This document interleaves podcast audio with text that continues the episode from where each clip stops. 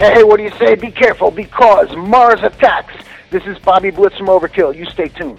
Hey, this is Chuck Billy from Testament right here on Mars Attacks. This is Chris from In This Moment, and you're listening to Mars Attacks. Hey, everyone, this is Dave Meniketti from Y and T, and you're listening right now to Mars Attacks. How you doing? This is Frankie Banali from Quiet Riot, letting you know that Victor rocks on Mars Attacks Radio. Hello, everybody. This is Michael Kiske talking, and you're listening to Mars Attacks. Hey, this is Richard Patrick from Filter, and you're listening to Mars Attacks. Hey, this is Tim Ripper Owens. You are listening to Mars Attacks. Get out of my face. This is Ernie C, and you're listening to Mars Attacks. Hey there, this is Joey Vera from Armored Saint, and you are listening to Mars Attacks. Hey everybody, what's happening? This is John Bush, and you're cranking it up on Mars Attacks. Let's do it! Hey all, here's Andreas Kisser from Sepultura and De La Tierra, and you're listening to Mars Attacks. Enjoy. Hey, Logan Mader here from Once Human. You're listening to Mars Attacks.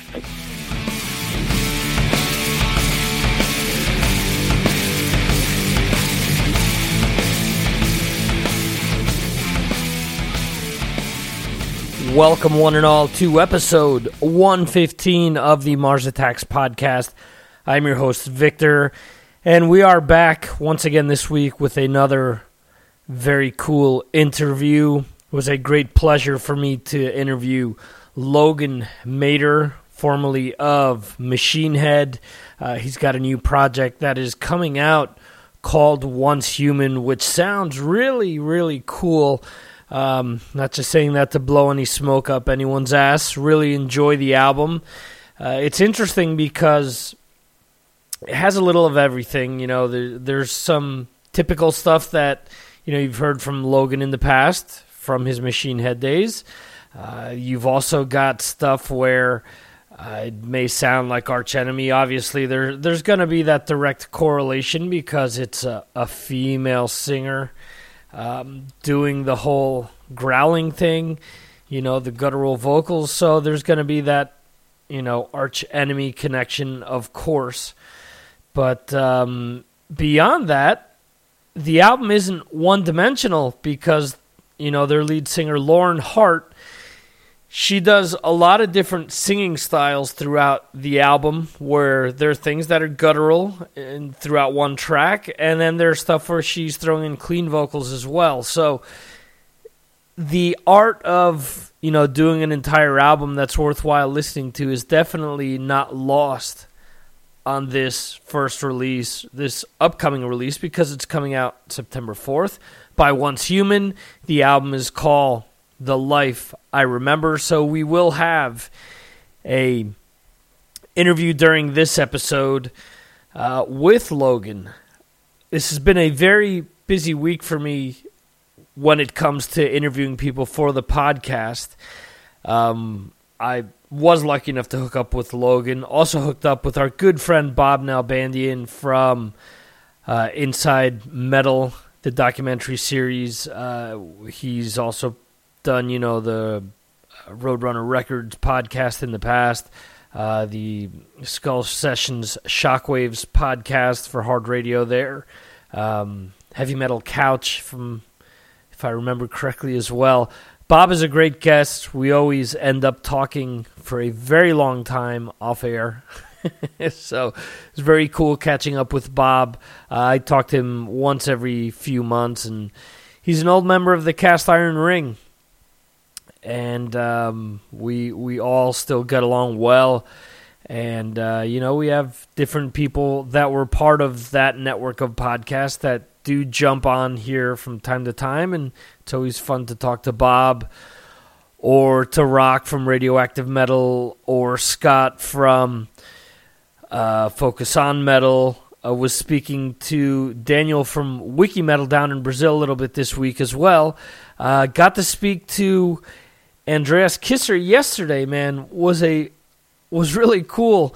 Um, got to speak to him for Uh, not only a Sepultura album that will be part of the Classic Albums series, but got to talk to him about Scorpions, Anthrax, and Sick of It All. So it was really cool, man, um, to talk to him and, and hear him open up and talk about all these different bands, and uh, you know, there are a lot of parallels, I think, especially between Sepultura and Anthrax, and, and I mentioned this to him, you know, with both bands having somewhat of an or- unorthodox approach to metal and different things that they brought to metal, where they changed the game, you know, Sepultura obviously bringing that whole tribal feel to um, to metal, uh, and that started off with a rise, and there was a little bit more of that on Chaos A D and a shit ton more on Roots, obviously. So um, there's that. Uh, there's also, you know, Anthrax brought the the rap factor that so many other bands copied afterwards, you know, if you really look at it. And uh, you have the lead singer switch. So I brought it up, and, you know, I asked him, you know, if he could appreciate the situation that Anthrax went through as well, and Uh, you guys will find out in the month of September. I definitely have something in the works uh, that is special. I've been mentioning this the last few episodes, and it's pretty certain that it will happen. Uh, until I have everything put together, I don't want to jinx things, but I'm trying to put something very special together to commemorate the sixth anniversary of the podcast. Uh Due to other issues outside of the podcast, you know, things had to ramp down there for a little bit, but, you know, man, it feels like full speed ahead now, trying to do at least three three shows a month, if not more. And, um, you know, I'm loving getting back to doing these interviews, and, and I think any type of, you know, issue where Uh, maybe self-confidence or whatever, thinking that I couldn't compete with others because, you know, they were dealing with people that I can't get a hold of or, or whatever. But, you know, fuck it, you know, basically, because, you know, I'm still talking about music. I'm still talking about metal. I'm still bringing, you know, other aspects, other flavors to the mix. And there's no reason why you can't listen to what I do and what others do as well, and I hope that people still support Talking Metal. I hope people still support Mitch LaFon, and um, you know, Mark and Mitch both still do great shows with their with their regular shows and with Metal Raps, and I still listen to all that stuff, and I listen to as much that I can from other shows also. So uh, trying to get back in the groove of things, difficult with two very young kids. Um, you know, so many things on the back burner as a result, but um, I don't want to blame anything, and I don't want to blame anyone, and I'm just trying to get back into the game to, you know, the spot where I was at before things got sort of dicey there, and and there were long pauses and whatnot, and I hope you guys are enjoying what I'm bringing to the table. Um, since I had Logan on, you know, Logan was a producer, or is a producer, I should say, was in Machine Head. And, hmm, I had him comment on two different albums for the Classic Album series. Um, you'll hear that shortly. So, uh, there you go. I also got to speak to Carmine Appice. Uh, spoke to him about two albums that, you know, I would figure that he would have something to say in. And another album that sort of threw me for a loop. A nineties album that I you know, you wouldn't expect just because of uh, just some of the attitudes and some of different, some of the different people, you know, within hard rock and metal, just different things that they've said over the years about, you know, the transition from the eighties to the nineties. And he had a, a very interesting look on things uh, with regards to an album. It was very cool to talk to him about. So there you go. Uh, what else? Oh, and late yesterday, one of my final interviews was with uh, Bobby Gustafson, the former guitarist of Overkill, the guitarist that recorded their first four uh, full-length albums, plus all the E Ps that they did early on, and was very, very interesting. Hmm, was not expecting things to turn out the way that they did. Bobby was great with me, but there's definitely a ton of things that he mentioned that I wasn't expecting. But, you know, when you're dealing with bands, you're dealing with former members, you're dealing with bands that are still around, issues that come up or issues that are discussed are not uncommon. So what he mentioned although I wasn't expecting it, it isn't that unexpected to hear from a band, you know? So uh, definitely eye-opening. And uh, Bobby's got a new band, which is called Satan's Taint, without an apostrophe. I was trying to look them up, and I couldn't find them because I was adding the apostrophes. So there you go. Um, what else do we have going on? Um, well, obviously he was on not only to talk about Satan's Taint, but to talk about an Overkill album for the Classic Album series as well. So uh, maybe with all this talk of the Classic Album series, some of you were putting two to t- two plus two together, that is. And uh, yeah, just think about that and think about everything else that I've talked about. So there you go. Uh, what else do we have going on? Want to remind you guys to go to Facebook and like us. I have a, a ton of followers on Twitter, which is awesome and cool, but I want to bring that same presence to Facebook, man. Go over, hit like, uh, and help spread the word. I would say Google Plus, but from what I'm reading, uh, Google may be doing away with that service shortly. Uh, interesting, because Google, you know, gets wound up because of the competition, does certain things, and a lot of times en- ends up dumping things because, you know, they were sort of late to the dance, and what they put forward isn't as popular as what others have done. And, you know, they put G Plus or Google Plus together to compete with Facebook. And, and I guess they figured since Facebook took over for MySpace that, you know, there was a possibility to do the same with with Google Plus. It just never ended up happening. And, um, you know, the, the rumblings with all the, the tech sheets, a lot of times you read, you know, the social media network that everyone has and no one uses. So it's unfortunate. Um, I've set up a, a bunch of different things that I will be discussing shortly uh, on Google Plus, but uh, we'll see. Google Plus, Facebook, and we have the Twitter, which is Mars Aries two thousand five.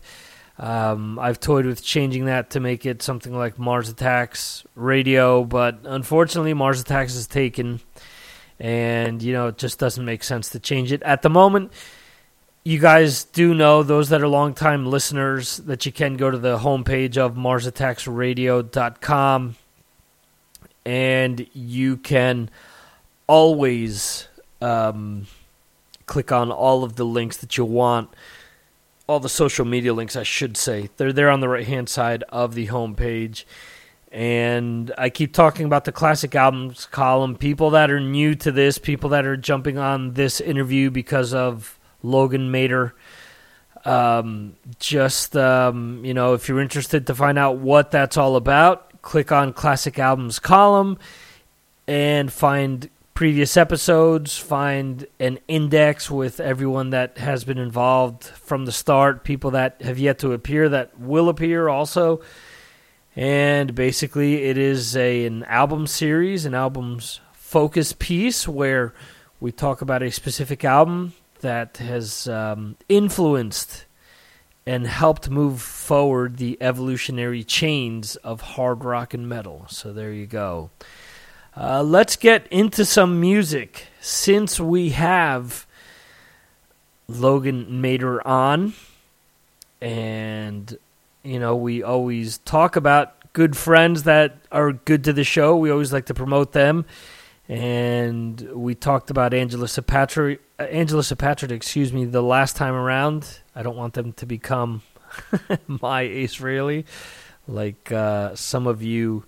Um, may know what I'm referring to, uh, you know, wink, wink there. It's the law of the jungle if you've got the hunger. But anyway, um, yeah, Angelus Apatrida, they covered the Machine Head track Old for a uh, compilation album that was uh, to commemorate the twentieth anniversary, if I'm not mistaken, of a m- magazine here in Spain.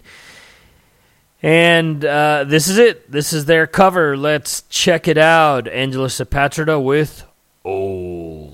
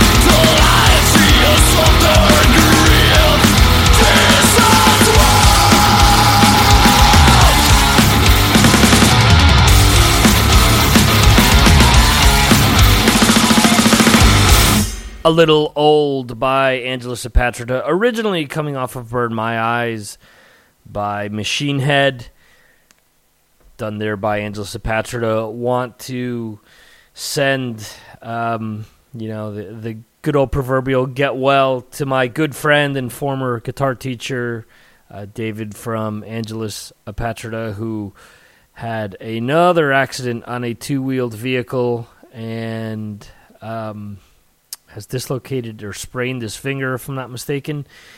And uh, we'll have an interesting time playing at a festival this weekend without being able to use his pinky. I always remember Brian May talking about how he had to develop his pinky, um, or how he did during that first Queen tour.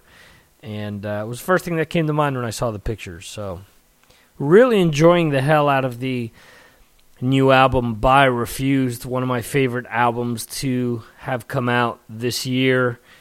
And let's jump into the track that they put out early on. A lot of you may have heard this already, but man, it's got so many elements from their past, um, from what they did before breaking up, and I really, really dig this song. It is called Electra. It is off of the album Freedom, and this is Refused.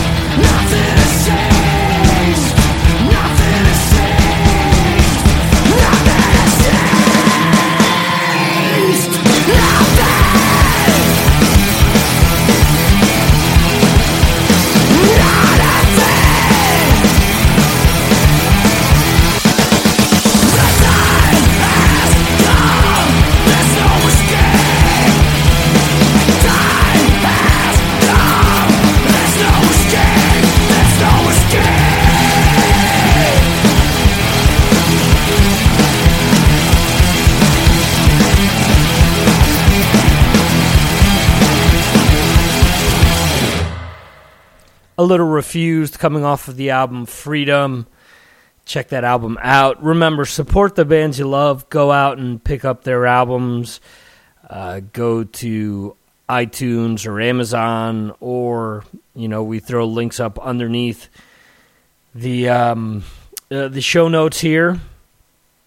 And uh, we have links to F Y E or uh, C D Universe or the Rakuten stores. Uh, it really depends on who's got what available. We'll throw the links up. And uh, what you're doing is helping the band out, and you're also helping the show out as well, because we end up getting a small kickback uh, based upon your purchase there. So you don't pay anything else, and we get a lead per se. So there you have it. We're going to jump into a track by Once Human coming off of the forthcoming album, The Life I, The Life I Remember, excuse me.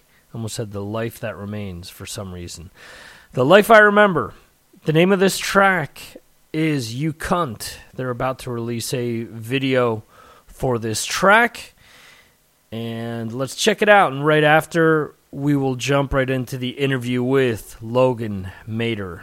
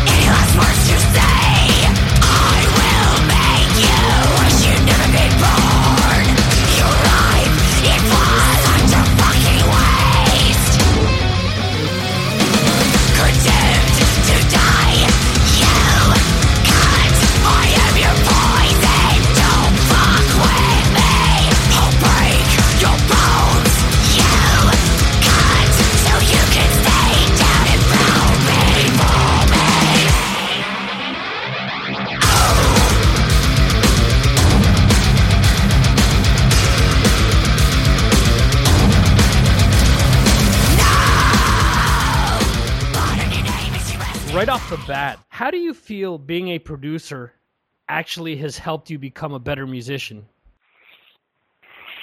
Um, well, it's uh, it's made me more well-rounded and more self-sufficient, for one. You know, I, took, I started this project and knowing that I was a one-man army as far as like delivering an album in uh, all the production aspects of it. Uh, and just being a producer, I've I've done a lot of co-writing with artists that I work with, and I've done a lot of creative producing where I you know, try to make a song better than what it already is through arrangement ideas and upgrading it creatively. So all of that lends itself to becoming a better songwriter, which I guess makes you a better musician at the end of the day. Yeah. Do you find it more difficult to become objective with your own material as opposed to working with another band's material? Hmm. No, I didn't find problems with objectivity, but uh, in the beginning with Once Human, I was searching for the identity.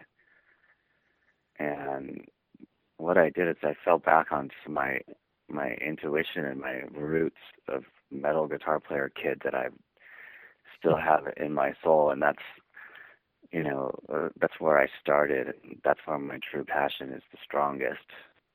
And so I just sort of fell back on the autopilot intuition heavy metal guy that I am, and that's what came out. It's a passion project more than anything.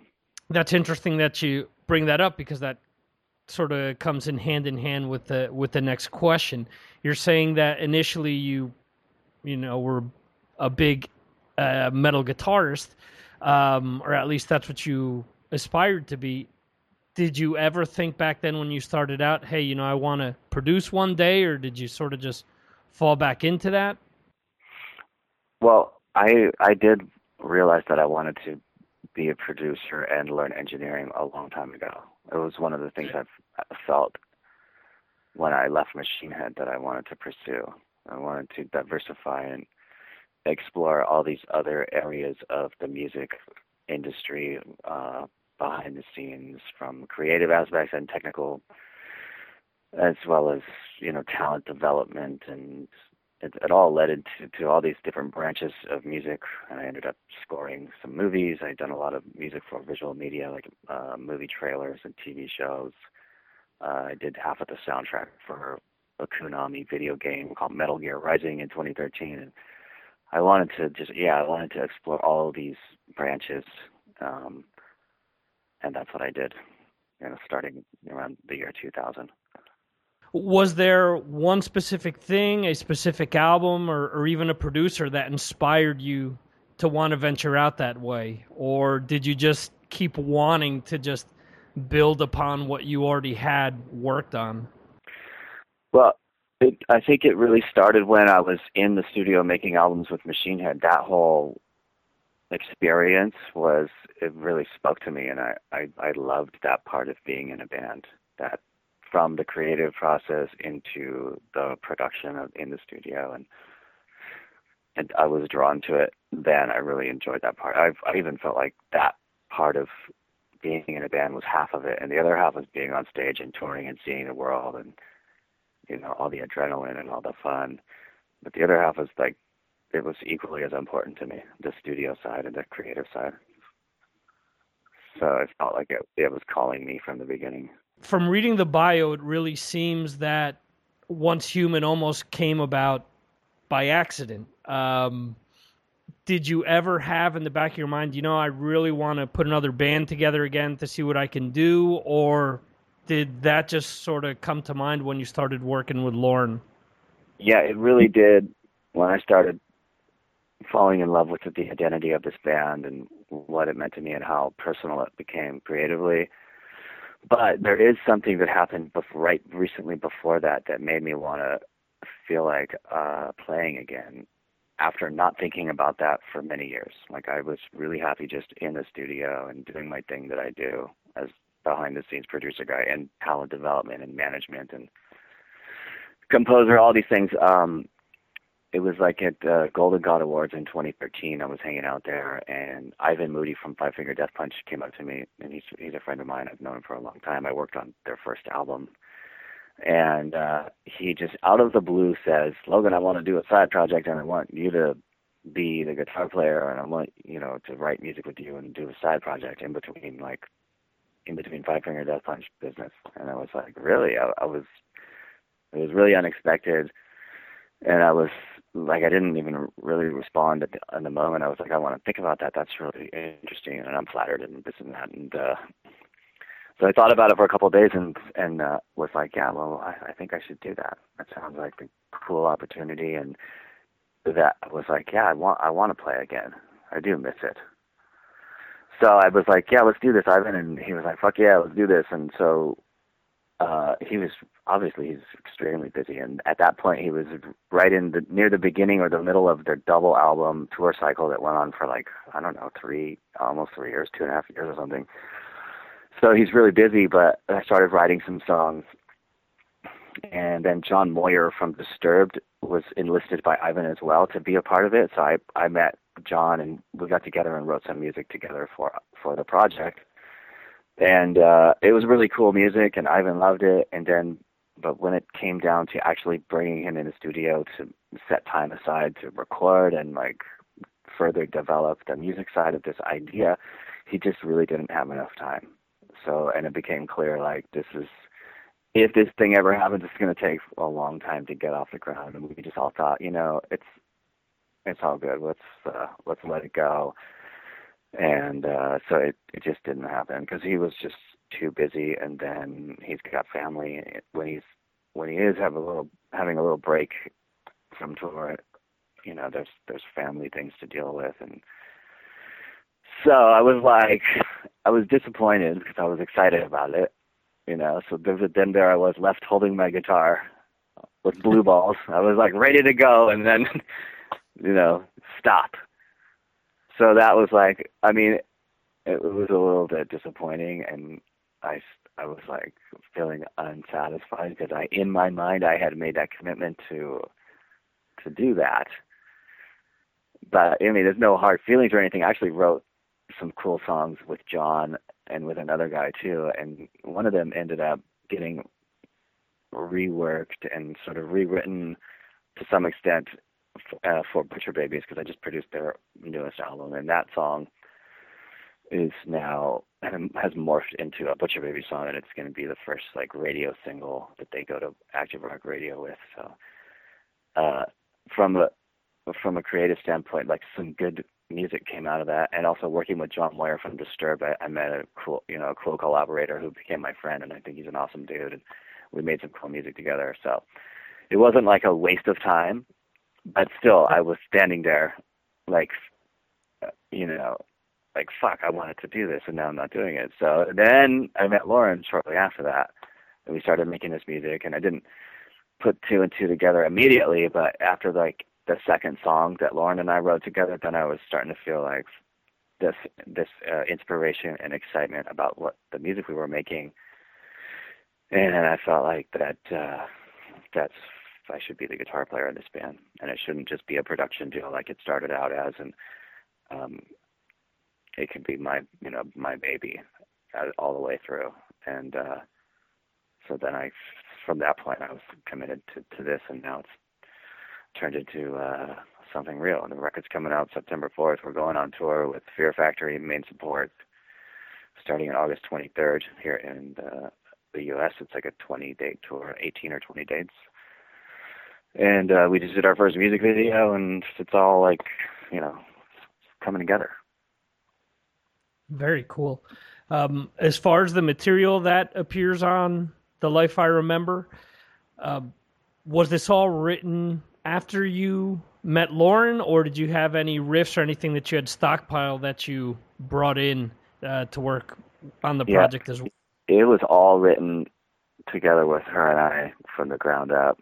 I would say there was one riff that was written prior that I used in, in the song Time of the Disease, the first song we wrote, but everything else was from the ground up, just her and I. And it's obvious after you listen to the album that she uses multiple voices, uh, sometimes within the same song, sometimes varying from one song to another. Whose idea was it to work with multiple vocal styles? Is that something that you wanted to bring out of her, uh, or is that something that she already brought to the table when she first started working with you? Well, she came to me just as a guitar player. I, tur- I turned her, I said, you need to be the, the lead vocalist. That's just what I, I saw in her character, and I heard she came in with this her main growling voice, right? Which is her that that's what she came in with. Um, but then I, I made her sing. I, I made her explore some you know melodic singing styles. She was reluctant about that at first, but I I felt like it was in there, and we pulled it out.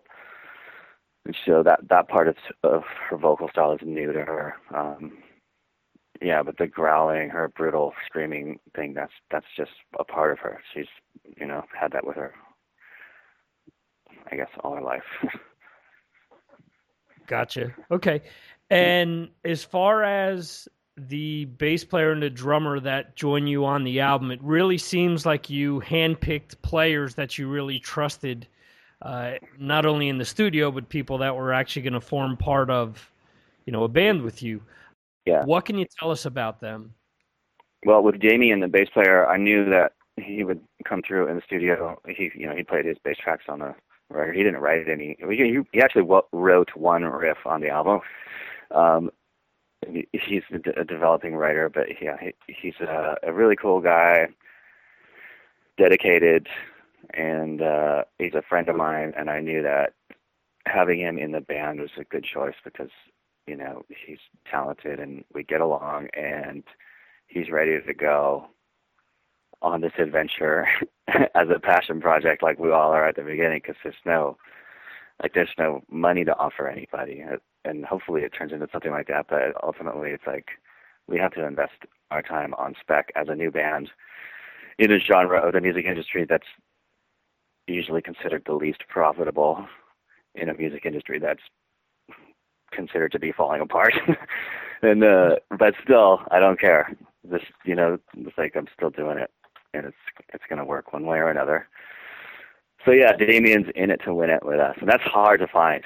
in L A or anywhere, to find someone who's good enough to be in a band like this and actually be committed on spec, not expecting to get an immediate paycheck, because none of us are making any money off this band right now. We have to do, but but we're resourceful people. Like, I produce music to make money and mix and stuff, and Amy is actually a mixer and an engineer as well. That's how I met him. He moved here from France to work in my studio as my assistant and like intern, and uh, he's been developing his skills and his resume quite nicely. He recently worked on the new Fear Factory album as an engineer, and he mixed a live D V D for Dragon Force recently, the one that's just coming out right now, and then some other independent projects where he's done really well. So he's a, he's a hard, you know, definitely a, a permanent part of this band. And then Ralph Alexander is a drummer. He's just like my favorite drummer around L A. I found him at M I a few years ago, and I've worked with him on some sessions. And uh, he's just a really talented drummer, so I, it was my first choice to use for this album. But as it turns out, he's not going to be able to do any touring with us, at least on this cycle, because he got this crazy gig that just like pays him tons of money, and it's too good to walk away from. And I totally understand that he can't, I can't compete with that on a financial scale. But uh, I found a new drummer who's just as good as Ralph, maybe even better. Like, but uh, he's uh, this kid named Dylan Trollope, and he's in the band now. He's going on tour with us, and most likely he'll record the next record with us, and hopefully he'll be here forever. But he's definitely like in it to win it. He's got the ability to get on the bus and go tour with us, knowing that we're not gonna, you know, that we're sort of spending money before we make any money. And so I feel good about this kid. It's, uh, yeah, he's amazing. So um, I've I've had a good ability through my network to find new talent around L A. In the world, uh, just through word of mouth in my networks, and in in doing production deals, I've gotten pretty good at like identifying all the attributes of a good player for whatever it is they do. Um, so yeah, he fits the bill. He's performing in our music video, and he's in the band now, and he'll be on tour with us for this cycle and hopefully forever. So yeah, the yeah. So I, I'm like a little bit weird about yeah. We put this band together, and then now the drummer's not there. It's like whatever. It's like he's a drummer. He's a great drummer. He played on the record. Ultimately, the band as a core, creatively speaking, is Lauren and I. Mm-hmm. So as long as that doesn't change, this thing will go on forever. Um, and then I got another guitar player for live, and hopefully for future forever. And uh, because of when we wrote this record, I just like two guitar player metal bands, and I've always been in with Machine Head. It's, you know, it's a two guitar player band. You can harmonize. You can have two different solo styles. And I wanted like a really sick shredder style for some of our solos, and then my solo style is kind of less shreddy, but more like, you know, thematic storytelling. Uh, melodic, soulful style of solos. So on the album, there's I do half of the guitar solos, and then I hired Bill Hudson during the production to do the other half of the solos. He did like six solos on the record. Uh, Bill Hudson's like one of my favorite guitar players. Again, I would have liked to have him in the band at the beginning, but he's uh, he's in like I don't know how many bands, but he plays guitar for a living. And he's a session player, and he goes on tour like constantly with whatever band that will pay him to go on tour, because he that's all he does. So he's one of those that's very typical in L A. Like they can't commit to a developing project that doesn't pay their rent, and that's totally understandable. He did some great solos on my album, and he's uh, a good friend and ally. Um, but so the guitar player that I got to be in the band is a guy named Skylar Howren. I actually met him through Ralph Alexander. And uh, so Skylar, he's our other guitar player, and when I was auditioning people for this uh, position, they had to be able to play Bill Hudson solos that are on our album, and they're pretty sick and shreddy, and so he totally pulls that off, and he's a cool guy, good energy. Again, he's ready to, he's a younger guy, and he's ready to put in the work on spec and know that if if and when this project wins, then everybody wins. But, you know, as opposed to a lot of the, like, eligible players around L A, and it's totally understandable. I don't have anything against it. It's like a fact of reality. It's like experienced players that are trying to be professional or are professional, they they need to, they can't just work for free. And I'm not asking people to work for free. I split, you know, I split this thing up like a real band, but there's just no revenue streams as of yet. So it's like, you know, it's like a real band that starts and, uh, you know, everybody wins when the project wins, and we all kind of work together towards the same goals. You touched upon this a few times. So you already are mentally set for even working on a, a second album right now. You, the, the the first album isn't out yet, but you're mentally already prepared to move forward into the future and let this uh, band live on for as much as it can, basically. Yeah, absolutely. Yeah, I'm, I'm going to do it. I have a three-album deal with Ear Music right now, and I plan on doing at least that. If, you know, if we can go beyond that, I would I would love it. I'll keep going. I'll be writing music on tour with a laptop and a Pro Tools rig on the bus or wherever, in the hotel rooms. And um, I, I'm thinking about it already a little bit creatively. Like, I get riffs out of thin air in my head, and I just put them in my phone, and I keep them all. And um, I get rhythmic ideas, and yeah, as far as where this goes. Next album, probably Skylar will be contributing to some of the writing, and Damien hopefully will be contributing as well. And, and my drummer Dylan is a sick guitar player also, so uh, I think the second record can have some nice evolution with more more cooks in the creative kitchen.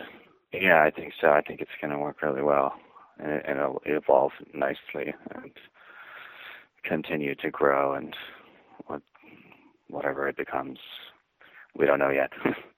At any point in time, did you feel that there would be pressure just because the, the Machine Head um, uh, past always seems to follow you? Well, it's, the Machine Head past, for the most part, it follows me in a good way. It's like, I was lucky that was my first band, and I was a co-founding member and a co-writer on the first two albums. And luckily, the, like those two, that band has a, a great... Uh, deal of credibility, and those albums that I've participated in are still, after twenty years, considered to be legit awesome albums. So, and that's that's a part of me, and so um, it's only good things there. And I'm, uh, yeah, the pressure. I mean, I, I work well under pressure, and I love it. I love the fact that it's there. So, and at one point when I said I'm doing this record, and I got really inspired, and I. I got excited, and I was like, you know that thing where you have your whole life to write your first album, mm-hmm. like most bands do. Uh, I thought maybe I can actually get that again um, because no one knows about it and no one's waiting for it. It was kept a secret while I was working on it. So in that respect, it's like my first album, and I can take as long as I want to write it. But then when I got the deal offer, I decided I want the record to come out in twenty fifteen, which means the pressure's on. I got to put the pedal to the metal. I got to finish writing this record and deliver it, and all these other things that are involved with that, because I'm the, the manager of the project as well. So, um, yeah, it gets fucking stressful and a little bit overwhelming at times to juggle all of my things that I do and make this thing happen and give it the attention that it deserves. But, uh, like I said, I worked well under pressure, and I pulled it off for now. Obviously, while you're doing this, you probably aren't going to be able to do as much production work as you have in the past. Are there any bands out there that you'd still love to produce? Is there any type of, like, dream job for you to say, you know what, I my goal as a producer would be to produce an album by this band? Metallica. I'd like to produce Metallica, yeah. I, I've always said that, like, you know, why not reach for the stars? Um, and then I heard that Joey Sturgis is doing their new record, which means, like, wow, that's not... It's not exactly an unrealistic goal for someone like me to have. Um, I'm producing a record actually starting August third for a new developing band, and I'm mixing something else. And then as I prepare to go on this tour at the same time, when I get back from the tour, I've got uh, a production thing for a band that everyone knows, and I'm excited to work on, but I'm not supposed to talk about it yet. And then hopefully I'll get Once Human over to Europe before the end of the year. But yeah, I I might produce a little bit less as far as full production, but mixing and composing and artist management and all the other things that I do, I don't think it's going to slow down at all. I might not produce as many albums per year. Probably mm-hmm. won't because because of I can't do that when I'm on tour. But um, I'm not going to stop. I can do it all and Uh, I will. Gotcha. Okay. And is there any band that's asked you to produce or mix one of their albums that surprised you? I haven't really. I haven't really. I'm trying to think. Because, you know, it, it all kind of. It's like a, branches of a tree, I guess. Like, one thing leads to another, and you kind of see that. Well, here's an example. Like, Monty Connor put me on that, or that Roadrunner United, that's one of the mixers for one of the songs, which led me to working with Soulfly. Okay, here's one I didn't expect to work with. It's Max Cavalera and Soulfly, because they fired me from Soulfly back in nineteen ninety-eight, and right. uh, I hadn't talked to him for six or seven years, and the next thing you know, Monty's like, I want you to go in the studio with Soulfly and do a track for this Metal Hammer compilation. And I was like, fuck yeah. And it was like, awesome. And that went, went really well, that one song. So the next thing you know is I'm producing Cavalera Conspiracy for Max with Igor, the first record. And then Joseph Duplantier from Gojira was the bass player on that project. So I met him and bonded with him during that project. And next thing you know, I'm mixing and recording The Way of All Flesh for Gojira. And so they, these things all kind of lead, I guess, for that one trigger point. That that was really unexpected to work with Max as a producer.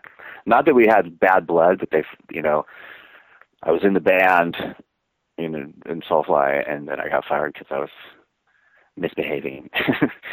I was just a little bit out of my mind back then, partying a lot, and then my friend Lynn Strait passed away, and that really fucked with me and got me depressed, and I started spiraling down the alcohol and some drug kind of hole. It was bad.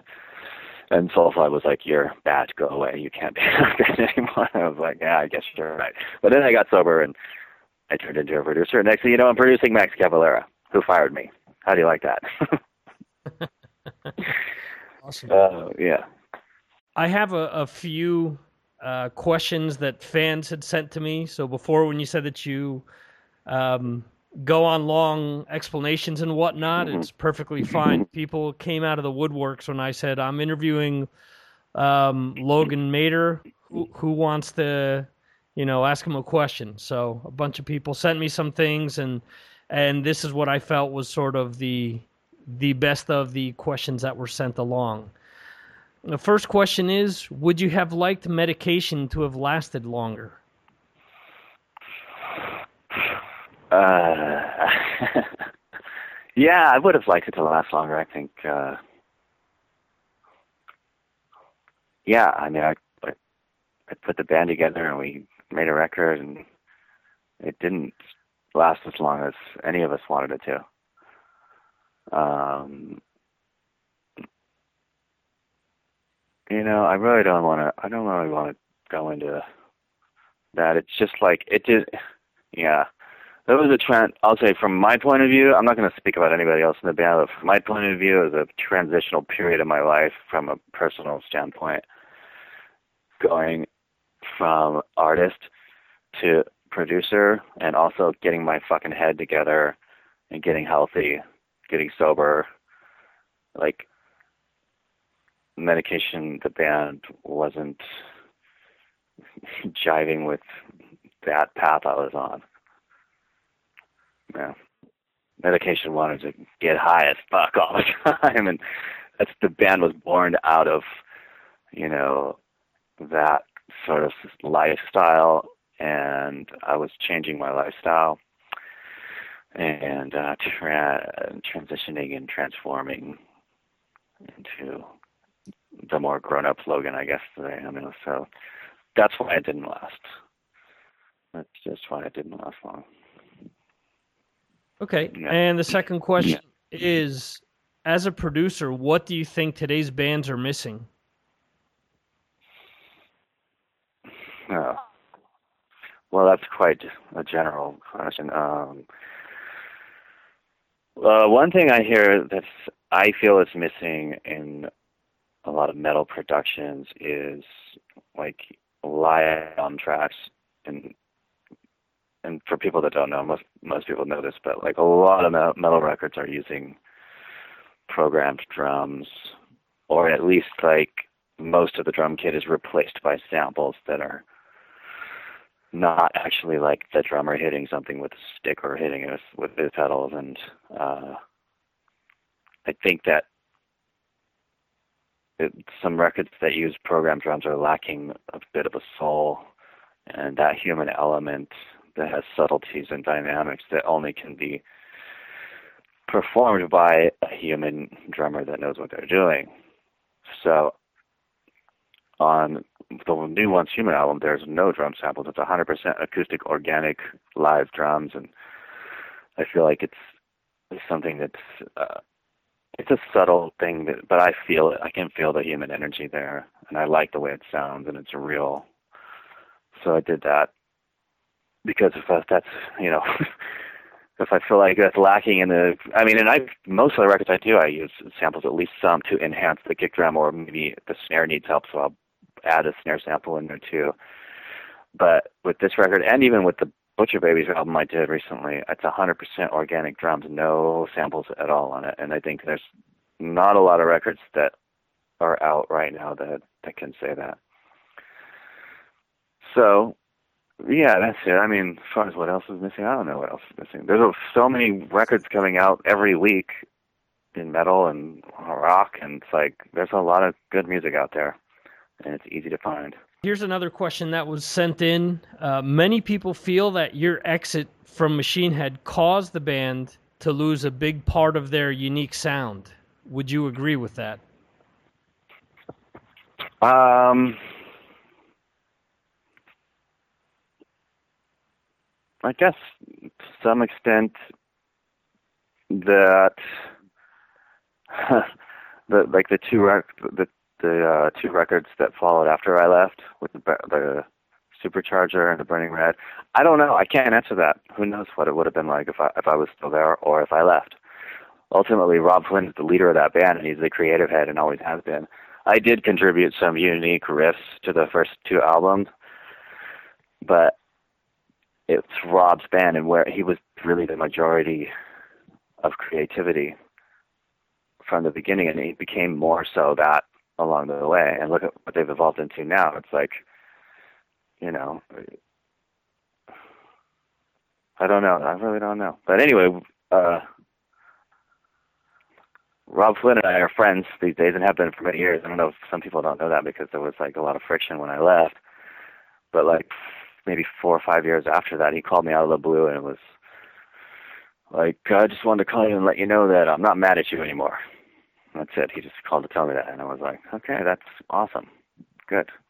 And we just kind of, like, talked a little bit.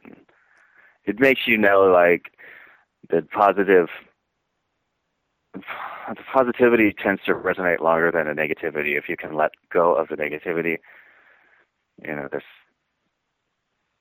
the good remains and can be appreciated, and I was really happy that he called me and said that, and then we've been friends ever since, and I'll go hang out with them, and when they come through L A, he invites me to the shows, and um, we even played on stage together in two thousand six at the Roadrunner United show in New York. Yeah.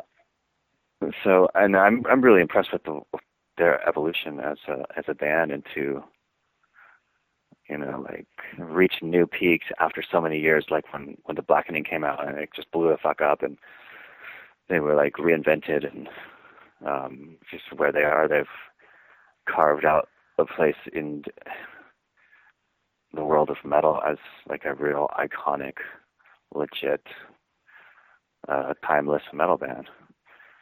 And so I think that would have happened either way with Rob. It was, you know, it's Rob's brainchild, and he's taken it where it is today, and he started it and he's finishing it. So the question about did it change the band sound when I left, I think we'll never know. But I think it doesn't matter. Yeah. Okay. Yeah. yeah, I guess maybe th- there's so many people that are hung up with, um, I mean, I honestly think that the albums after you left uh, probably get such a bad rap because of the image more than anything else that than the actual material there. So people probably want to tie the two together. Oh, well, Logan left and and they decided to wear jumpsuits all of a sudden. So yeah, if I know, was that's... still there, I probably would, would have been right along for the ride with, with that whole thing that was happening there. I can't tell you, yeah, you know, because like I said, it's uh, it, you know, it's Rob's band, and he's the leader, and whatever whatever really happens ultimately, it's going to go through him and have his approval. And so yeah, I don't know. And the last question: do you think that you've had an influence on other players, and has it ever surprised you to have other known musicians come up to you and say that you have been an influence? Yeah, it definitely surpri- it surprises me when people say things like that, and I've heard it a few times. I've heard that y- younger musicians that are, being, are having success now talk about how they grew up uh, being inspired by my guitar playing, and I've heard, you know, like, some nice compliments and, and like that that just makes you feel good.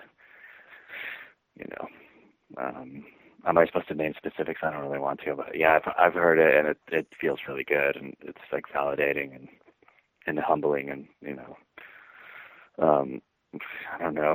It's not the answer you're looking for, is it? What do you want to help me out here? no, no, no. That's that. That's cool. Yeah. That's fine. So if we want to direct people towards a specific site to keep up to date with Once Human, where do you want people to go? Uh, it would be right now the main place for all of our activity online is our Facebook. So it's just Facebook slash Once Human. Or is it Once Human? It's just Facebook slash Once Human. You can find it there. Instagram, Once Human. Uh, I'm going to get a dot com up I, just to get like a store going. But yeah, it's all about Facebook and Instagram and YouTube. We've got four pieces of content up there. There's uh, two lyric videos, and there's a cool E P K that Lauren and I did. We talk about making a record, and that's pretty fun to watch that. And then there's a teaser up for our new video that's called You Cunt. It's one of the songs on our album. Uh, The video is going to be released on August sixth, and uh, everyone needs to check it out because it's amazing. Lauren, our singer, wrote and directed it, and she just killed it. It's like, it's a, it's a, it's a really good video. I think it's going to get a lot of hits and a lot of attention, and it's a great introduction to this band, um, creatively and um, as a as a glimpse of what we are live. The video's got a lot of narrative and some good acting and a cool, a really cool story and a great look. So I'm very happy about the way that turned out. And it's nice to have a such a talented, you know, director slash writer slash editor. Uh, she didn't edit this video, but she did she did a little bit of it, and she was an editor as well. But it's nice to have that right in house. She's also designing a lot of our artwork and our logos and stuff. She's a painter. Just, this girl has got many skills, my singer, so um, yeah, come check it out. Hey, Logan Mader here from Once Human. You're listening to Mars Attacks.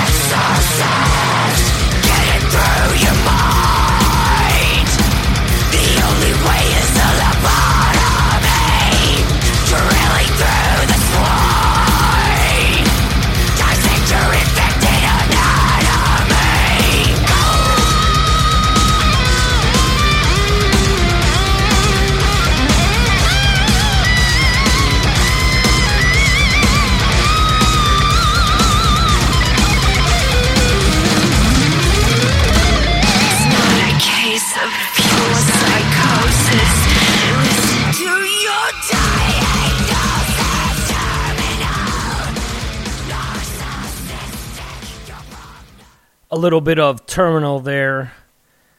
That is Once Human coming off of The Life I Remember. Check that album out when it does drop on September fourth. It is a really, really good album, in my opinion. I would say one of the best things that I've heard this year. Again, not just blowing smoke up anyone's ass there. I really enjoy what I heard on the album and uh, want or hope I should say, you guys to check that out. Want to thank Logan for coming on the show. Also want to thank Amy from Adam Splitter P R for setting all of that up. And uh, was a big thrill to speak to him.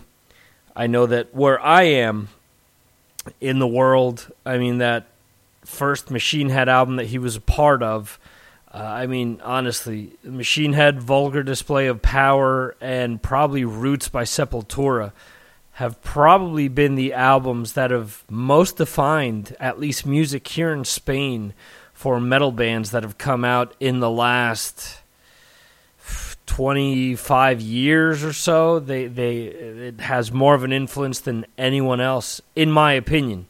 And you talk to a lot of the bands, and a lot of them will say the same thing. Hell, you had the example at the beginning of the show with Angelus Apatrida, who's just about the biggest uh, metal band here, obviously on Century Media Music. Um, not too many bands can lay claim to that. Touring Europe constantly, and they covered Old off of that first Machine Head album, so there you go.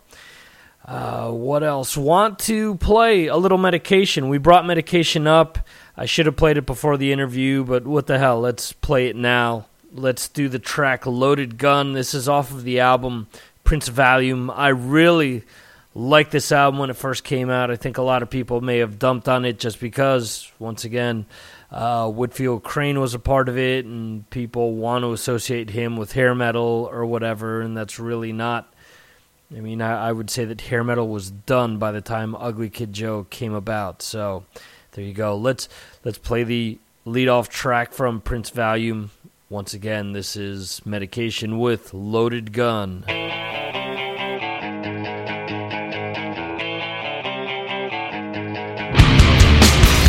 Lust out at me, reflections of the mirror I see, and it is done. I've got amphetamine eyes and the knowledge of handguns, and all the things I'll try to find with everything I've left behind. And I've got something you don't know, and you're the one who likes to hold me down.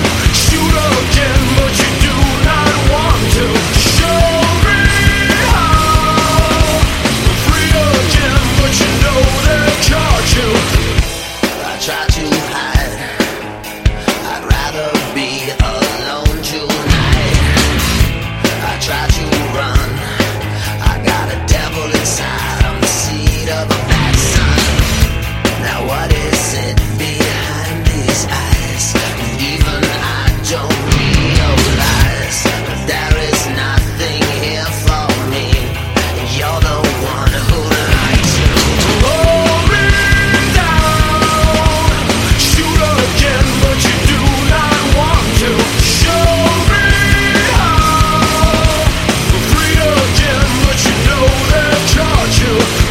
down. Love me down. Love me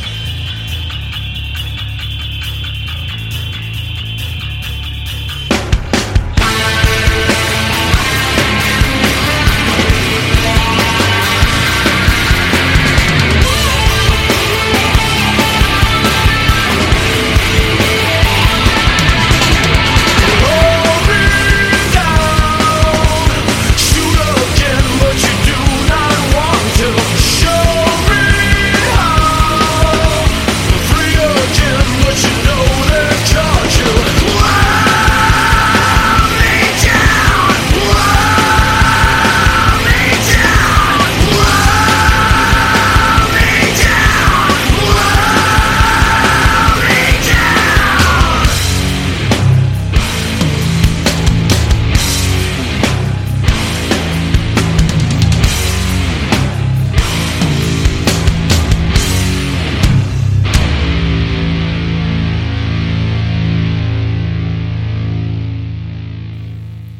There you go. A little Medication, once again, was um, interesting. I guess, uh, you know, it was a tough time in Logan's life to discuss that any further.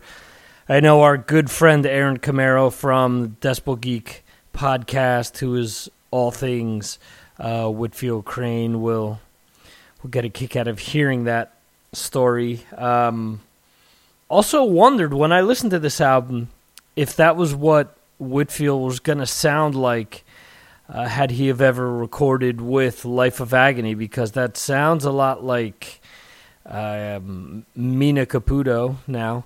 Um, sounds a lot like the vocal style that at least was being used back then during those first few albums. So who knows?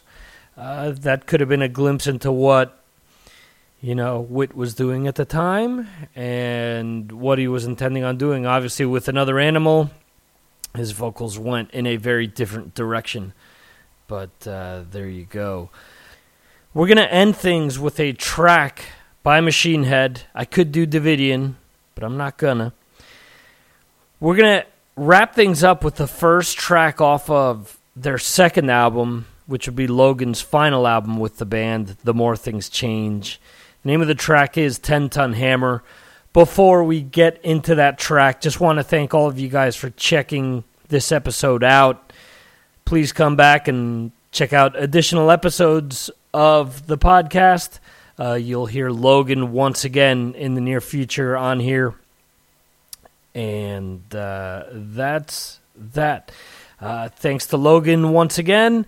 Thanks to Amy from Atom Splitter for setting everything up. And thanks to you guys for listening. Uh, see you next time right here on the Mars Attacks podcast. See ya.